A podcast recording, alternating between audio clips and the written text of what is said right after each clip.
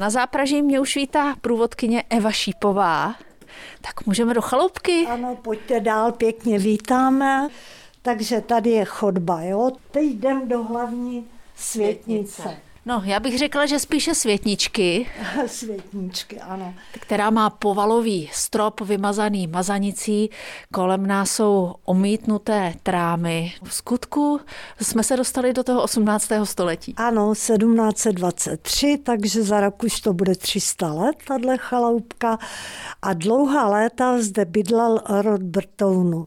Nejstarší nebo první Brtoun to byl Václav Brtoun, o kterém psala Tereza Nováková, která sem docházela a on tady sám ševcoval v té jedné místnosti, jinak jako byl takový propagátor pro bystry myšlené Karla Havlíčka Borovského. E, ta Tereza sem docházela do této chaloupky s Jaroslavem Vrchlickým. Jaroslav Vrchlický měl na zámku provdanou dceru a tak sem chodili po našem okolí a sbírali pro svoji tvorbu nějaký náměty. V rohu jsou krásná kamna, kachlová, vysí tu bylinky, ale mě by zajímala ta ševcovská dílna, protože vy jste tady vybudovali hlavně ševcovské minimuzeum. Ano, tak můžeme jít dál, jestli... Ta ševcovská dílna, tak teď se musím hodně sklonit je umístěná v bývalém chlévě. Ty nástroje jsou původní, ševcovské, nebo to jste poscháněli? To nám sem dodali z Bystrýho obuvníci, který to dříve eh, dělali. Jsou tu šídla, šídla kopita. Kopita podle velikosti, tady jsou pourky, háčky na floky. Těma flokama se přibíjely podrážky, podpatky se přibíjely řebičkama. Podle knejp knejpem ořezávali právě tu kůži. Tohle je dratev.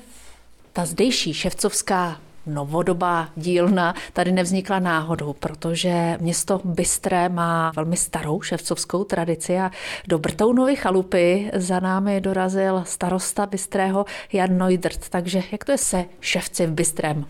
Ševcovské řemeslo bylo nejrozšířenějším řemeslem v Bystrém. Už v druhé polovině 19. století tady vznikaly eh, sice rukodělné, ale přece jen už velké dílny. Na začátku 20. století tady vznikla Lípova továrna, která už zaváděla strojovou výrobu.